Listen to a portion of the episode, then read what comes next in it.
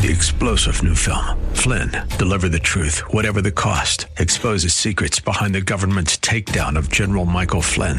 Flynn knew what the intel world had been up to. He ordered the first audit of the use of contractors. This set off alarm bells. He told the truth. He was the most dangerous person for Donald Trump to hire. They had to get rid of Flynn. Flynn, deliver the truth, whatever the cost. Available now. Watch it today. Go to salemnow.com. Salemnow.com.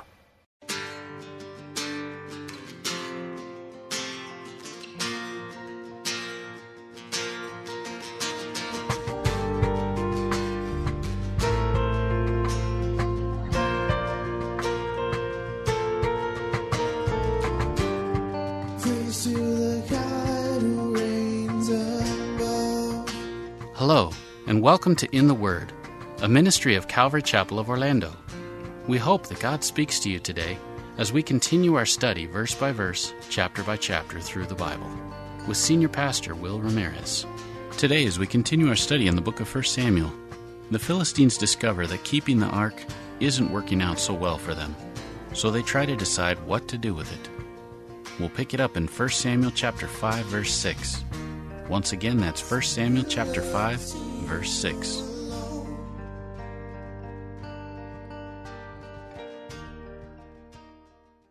All right, 1 Samuel chapter 5.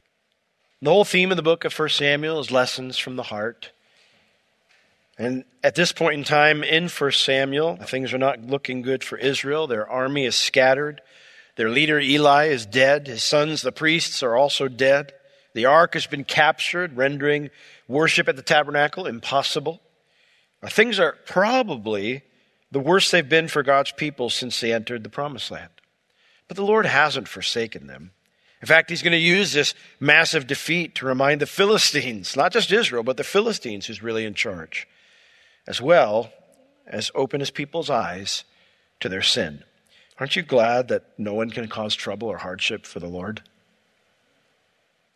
There's never an event that occurs here on the earth or anywhere in the universe where anyone has to look and go, oh no, man, I, God's in trouble. How's he going to handle that? No one is causing trouble or hardship for the Lord. In Jeremiah chapter 32, verse 17, a very famous verse, Jeremiah says, Ah, Lord God, behold, you have made the heaven and the earth by thy great power and, have, and your stretched out arm, and there is nothing too hard for you. And then God responds in verse 27 of the same chapter of Jeremiah 32, and he says, Behold, I am the Lord. I am who you say I am, the God of all flesh. Is there anything too hard for me? The context of this happening, of these statements, when Jeremiah says that and then God responds, the context of it is because the Lord tells Jeremiah, He says, Jeremiah, I want you to go buy some land. Now, why would that be a big deal? Well, Nebuchadnezzar was about to lay siege to Jerusalem and about to destroy it. And God had told Jeremiah this. God knew that Jerusalem was going to be leveled to the ground, that the temple was going to be destroyed, and all the Judeans were going to be taken captive to Babylon, most of them at least. And so the Lord, in knowing this is coming, the Lord says to him, I want you to go buy some land and pass it down to your descendants. And Jeremiah's thinking, why would I buy land that I'm not going to be able to enjoy. I mean, we're going to not even be in the land anymore. The reason that God told him to do that is because he told Jeremiah, he said, Jeremiah, even though all this is going to happen, I'm not going to leave you in Babylon. You guys are going to come back. I'm going to restore my people to their land. And I want you to prove that you trust me in this, that I can do this by going and buying this land. So Jeremiah, before he buys the land, he says, Oh, Lord God, You've made the heavens and the earth by thy great power. Is anything too hard for you? Because it sounds impossible. I mean, no, that's not a wise investment, Jeremiah. You're throwing your money away. You might as well light it on fire.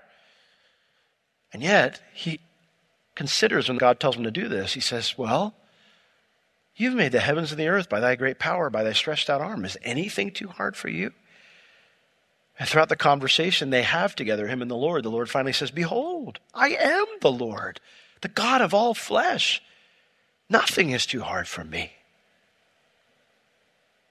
This thing that probably sounded crazy to everybody Jeremiah told the idea to probably seemed like the most impossible thing. But Jeremiah did it because impossible doesn't apply to the Lord. It doesn't apply to him. Because with God, all things are possible. Amen? Nothing causes trouble or hardship for the Lord. But it was for their God, the Philistines' God, Dagon. He was having a rough time of it. And yet, while the Philistines correctly recognize the Lord's involvement, they don't arrive at the correct solution. They said, He can't stay here. He clearly does not like it here. And so, verse 8 they sent therefore, and they gathered all the lords of the Philistines unto them, and said, What shall we do with the ark of the God of Israel? And so the Philistine rulers, they answered and they said, Well, let the ark of the God of Israel be carried about unto Gath. You know, just take it to Gath. Now, the Philistine nation was a pentapolis, had five rulers who ruled over five royal cities. I don't know the inner workings of their government, but these five guys were the guys in charge. And so when they were consulted, they said, the people of Ashdod said, it can't stay here. What do we do? And so these five guys said, well, just take it to Gath. Now, Gath was the farthest inland of the five royal cities. And as such, it served as the staging area for any raids they made into Israel. And it was their defensive fallback if Israel ever invaded them. So this was a military place, okay? So now I don't know if they thought, well, the Lord would be happier if we move him, you know, closer to Israel. You know, here's, here's a nice spot, Jehovah, in the window. You can see the hills of your homeland. I don't know if that's what they thought. Perhaps they thought a military city would keep the ark in line. Doesn't tell us why they thought Gath would be a good place. All I know is that whatever their reasoning, it was faulty because the Lord can't be controlled by men. And so look at what happens in verse 9. It says, And it was so that after they had carried it about to Gath, the hand of the Lord was against the city of Gath with a very great destruction. And he smote the men of the city, both small and great, and they had emerods in their secret parts. They began to break out and become sick with the same plague that had afflicted the area of Ashdod. And it didn't matter who you were, small or great in people's eyes, you were a ruler, you were a poor person, didn't matter. The Lord didn't discriminate in who he judged. The Lord never discriminates in who he judges because we are all infinitesimally small when compared to the Lord, no matter what our standing is in other people's minds. So, since Gath doesn't work out well, they thought, well, maybe a new city will work. Verse 10. Therefore, they sent the ark of God to Ekron. Now, Ekron was another of these royal cities, and the people of Ekron worshipped a god named Beelzebub. And Beelzebub was a god associated with good health. And so uh, they probably figured, let's send it to Ekron because he can protect us from this plague, this disease. That'll teach Israel's God. We'll send him to the place that he can't get anybody sick. Well, it came to pass, verse 10, that as the ark of God came to Ekron, that the Ekronites cried out. They did not have a lot of faith in Beelzebub. They cried out and they said, They have brought about the ark of God of Israel to us to slay us and our people. They also did not have a whole lot of confidence in their leadership. Why are they bringing the ark? They brought the ark here to kill us. And so, verse 11 they sent and they gathered together all the lords of the Philistines and said, Send away the ark of the God of Israel and let it go again to his own place, that it does not slay us and our people. And why were they saying that? For there was a deadly destruction throughout all the city, and the hand of God was very heavy there. So it does not go well in Ekron. Their solution is return it to his own place. The Lord's clearly not happy anywhere we try to put him. Send him back home to Israel because throughout the city there was a deadly destruction. The phrase there means there was panic and turmoil because of the plague. And the hand of God was very heavy there. Not just heavy, but very heavy. In other words, every time the Philistines reacted to the Lord's judgment by trying to control him, the Lord upped the severity of the judgment. Every single time. And this time, the entire city came to a screeching halt, filled with the wails of the sick and the dying. So the people demanded that their leaders return the ark to Israel. For it says in verse 12, the men that did not die were smitten with the emerods, and the cry of the city went up to heaven. I mean, this was bad stuff. It was rough. So they tell their leaders, you can't stay here, you got to send it back to Israel. But how exactly are they supposed to do that? Their current solution clearly wasn't working, but what should they do? Well, chapter 6, verse 1. And the ark of the Lord was in the country of the Philistines seven months. So all this is going on that I've read through here in these 12 verses of chapter 5. That took seven months to occur. I imagine that made it difficult for the Philistines to follow up on their victory over Israel. They couldn't push deeper into Israel. They were probably having so many domestic messes, they couldn't handle anything further. So that would probably also give Israel some time to regroup. When we see Israel again, they do have an army organized again. So these seven months gave time for these things to happen. So the ark of the Lord was in the country of the Philistines for seven months, verse 2. And the Philistines, the leaders, they called for the priests and the diviners, saying, What shall we do to the ark of the Lord? Tell us wherewith we shall send it to his place. Now, the diviners, it's hard to know exactly what is meant by this. Some people who practiced divination back then, they would use the organs of ritually sacrificed animals to divine the will of the gods. They would kill an animal, offer it as an offering, and then read the organs. Some diviners, they would cast lots. And so whatever came out, that was what the will of the gods was. I don't know which one it was. But the point is, these guys were considered experts in their field, and therefore they were important counselors to the political leaders, especially when you had spiritual matters going on.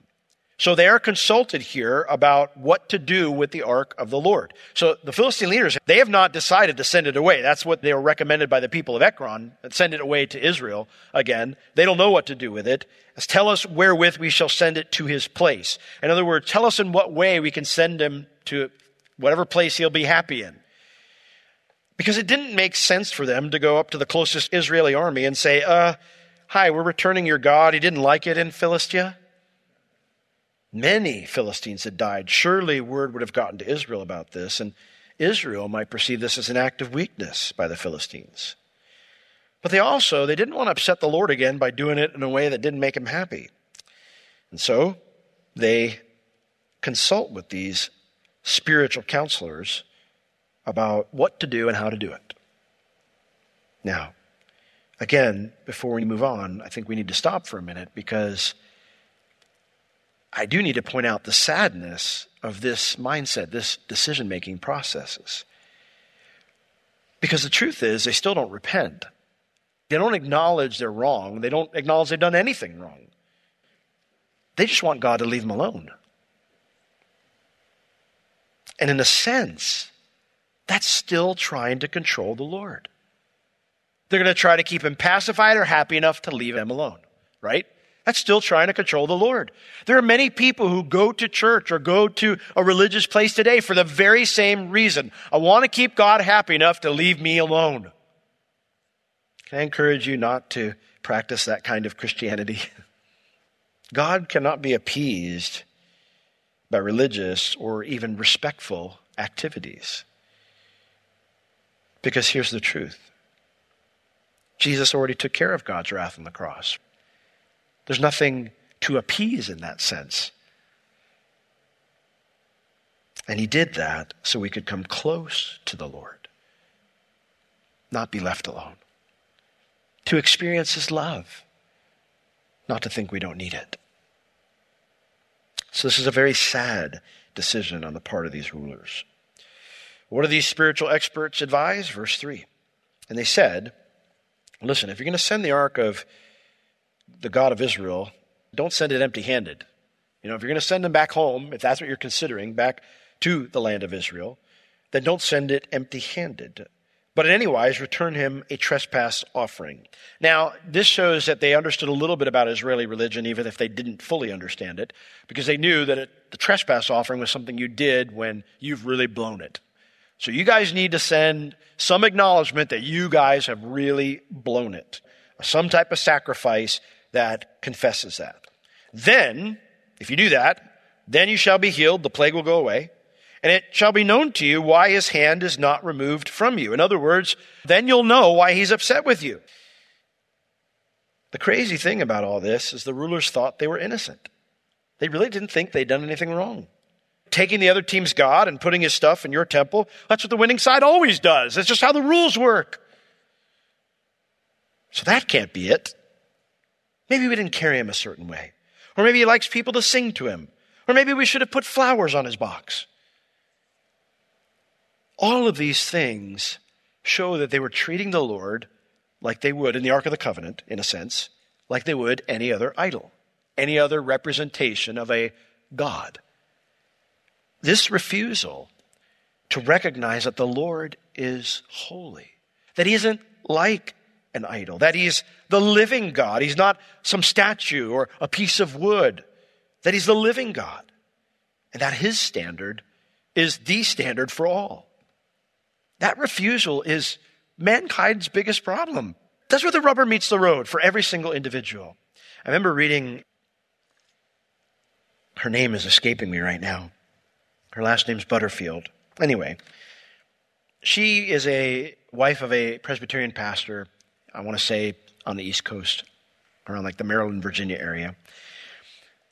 But she was quite famous before she became a Christian. She was the, the dean of incoming students at Syracuse University, and she was a very uh, well known LGBT spokesperson. She spoke at the Democratic National Convention, a lot of things, big name. But there was a small little church near the campus that kept reaching out to her, loved her, invited her to church. And as she started to go and started to learn the scriptures, she explains in her testimony where she shares her faith of how she got saved. She says, My problem wasn't my homosexuality, my sin, my sexual sin. She said, My problem was that I didn't want anyone telling me what to do. That I didn't want to acknowledge the fact that God had a way of doing things and I needed to get in line with it. That's where the rubber met the road for her. That's where it is for all of us. It doesn't matter what the sin is. If we refuse to give it up, it's because we're saying, well, no, I, you don't have that kind of claim on my life. I'll do this for you and I'll do this for you and I'll do this for you, but I get to decide what I do. Not you. You're not God. I am. That is mankind's biggest problem. That's why the angels cry, Holy, holy, holy is the Lord God Almighty, over and over and over again. Because it's the thing we just don't get. there is no God beside him, and God isn't like us. He's unique from all of his creation. Therefore, we should be humble and look to him for answers of how life is supposed to work in all matters. The Philistines refuse to do that, but do you do that? Do you humble yourself before Him? Do you look to Him for answers on how life is supposed to work? Do you look to His Word to find those answers? Well, this is their recommendation for a trespass offering. Verse 4 Then said they, What shall be the trespass offering which we shall return to Him? And so these spiritual advisors, they said, Well, five golden emerods. It's a bit morbid. They make little golden tumors I don't want to know what they look like. And then five golden mice. The explanation for that will be given in the next verse. According to the number of all the lords of the Philistines, for one plague was on you all and on your lords. So the idea here is the same plague hit all the cities you took it to. This is on you guys. You guys have done something wrong. And so you need to give five, each of you give an offering of both a golden tumor statue, whatever that was, and a golden little Cinderella mice statue, whatever that was. That's your acknowledgement that you blew it, that the same thing happened to all of you because all of you blew it in some way. That's what you'll do. And how you make them? Wherefore you shall make images of your emerods and images of your mice that mar the land. The word there, mar, means to ruin or corrupt the crops. Apparently, God had sent a plague of rodents of some kind, and they had wrecked the agriculture of the Philistines as well. And so that's why they needed to make the mice as well. And in doing this, you shall give glory unto the God of Israel. Perhaps he will lighten his hand from off you and from off of your gods and from off of your land. Now, in this, the religious counselors nailed it. The Philistine lords had never acknowledged God's sovereignty. They had never given God glory. They treated him like he was just another idol. So these gifts would be their way of acknowledging this sin. Now, based upon the religious counselor's reaction, the five rulers didn't like this idea. And you know, if you ever share with someone about their sin, it's funny. You know, you talk about the Lord, and some people be like, "Oh yeah, yeah, I like Jesus. I like the idea of that." Some people obviously don't want anything to do with God, but so, oh yeah. But then the minute you start talking about sin, the wall comes up and they get hard. You don't have any right to be up in my business. You know, all the various answers that you may get. Because when you're confronted with the reality of your sin, this is the part where we just want God to butt out. Leave me alone. Let me do what I want to do. I'll give you this, I'll give you that, I'll do this for you, but just let me live my life. And so, verse 6, the spiritual experts, they say, Why then do you harden your hearts? I mean, they tell them this is what you need to do. And apparently the Philistine lords are all looking at each other and go, I don't know. Because they say, Why are you hardening your hearts? As the Egyptians and Pharaoh hardened their hearts. When he had wrought wonderfully among them, did they not let the people go when they departed? Why are you hesitating? Why are you hardening your heart? The Lord's upset with you, but you keep acting like you're in control. That didn't work for Egypt, and it's not working for you. People are dying. When the Lord dealt wonderfully, the word there means harshly, with Egypt, their only answer was to do what God said, to let the Israeli people go. Don't let your pride destroy our people. So, verse 7, here's what they say Now, therefore, make a new cart and take two milch kine. Milch kine would be cows that have given birth and they were nursing. Not some old cow you've worked with in the fields that's half dead. No, you have two younger ones that have just given birth, they're nursing. Make a new cart and then take two milch kine on the which has come no yoke, you've never worked them, and then tie the kine to the cart and take their calves away from them, bring the calves home. Why? We'll get to that when we see verse 9. Verse 8, and then take the ark of the Lord, lay it upon the cart, and then put the jewels of gold, which he returned him for a trespass offering, in a coffer by the side thereof, and send it away that it may go. In other words, no driver, just give it a good yeah, and then send it on its way. And see if it goes up by the way of his own coast to Beth Shemesh. In other words, if, if the ark goes towards his homeland, the Lord's homeland, Israel, because that's how they looked at things back then. Beth Shemesh was the closest city. It was about nine miles east of Ekron, where the ark is right now, the closest Israeli city. It was also a Levitical city, and therefore the best place to send the ark to, because they'd know what to do with it. So they said, if it goes up by the way of his own coast to Beth Shemesh, well, then he has done us this great evil. You'll know it's not just coincidence. But if not, then we'll know it was not his hand that smote us, it was chance that happened to us. So the spiritual experts can tell these guys are still hemming and hawing. They said, just do this. Put it on a cart, take two cows that their first priority would be to their calves, their baby calves. Take their calves away from them. And if these two cows that have never taken a cart anywhere before, never been worked before, never had this experience, and they head up to the Lord's homeland, to Beth Shemesh, well, then you know it's the Lord and that He did this to us. And if it doesn't happen, well, then you just know it's coincidence and, well, I guess just people are going to die. Now, going that direction would be against these mommy cows' natural instinct, and therefore it would confirm God's hand in the situation. And yet, we still don't see repentant hearts. Well, if the cows don't go up there, well, then we know it's just chance. And so do whatever you want with the ark. It has nothing to do with what's happening. I love what David Guzik, when he made a comment on this, he said, After all, no one wants to repent unnecessarily.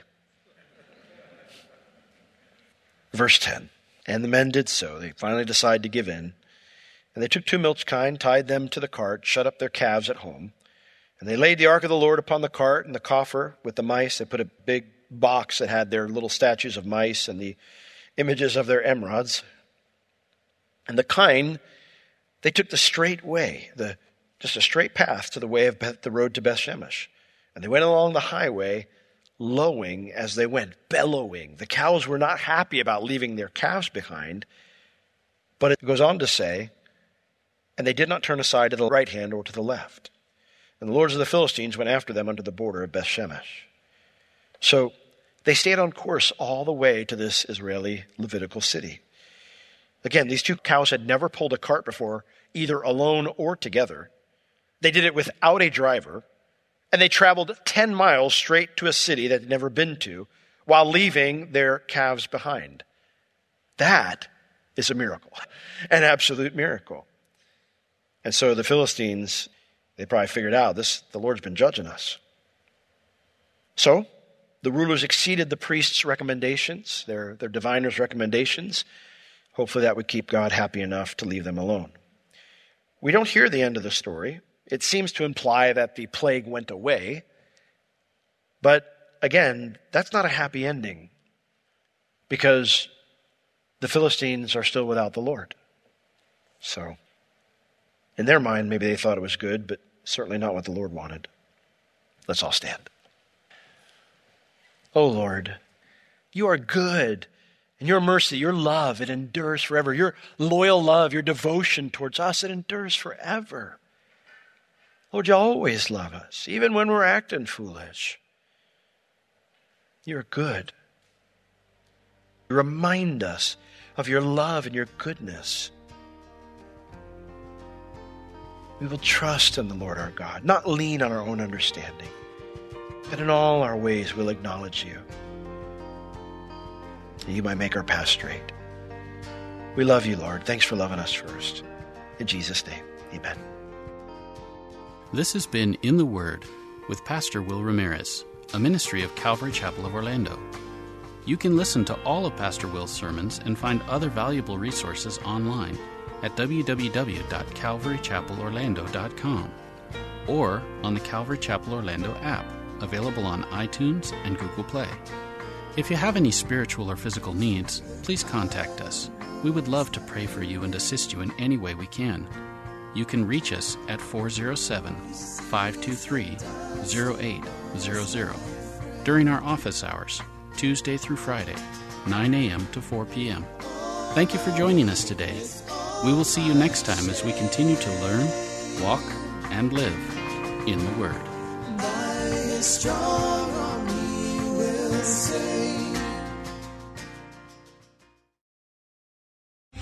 Three star general Michael J. Flynn, head of the Pentagon Intelligence Agency, knew all the government's dirty secrets. He was one of the most respected generals in the military. Flynn knew what the intel world had been up to. He understood its funding. He ordered the first audit of the use of contractors. This set off alarm bells. The explosive new documentary, Flynn, Deliver the Truth, Whatever the Cost, uncovers the facts behind this scandal. Flynn told the truth. He was the most dangerous person for Donald Trump to hire. I find out the worst enemy that I'm going to face in my life is right here in America. They took my assessment and they wanted me to change it. And I was like, I'm not changing it. They had to get rid of Flynn. With in depth interviews, archival footage, and never before seen personal records of the man behind the headlines. I just felt like I was drowning. Flynn, Deliver the Truth, Whatever the Cost. Available now. Watch it today. Go to salemnow.com. Salemnow.com.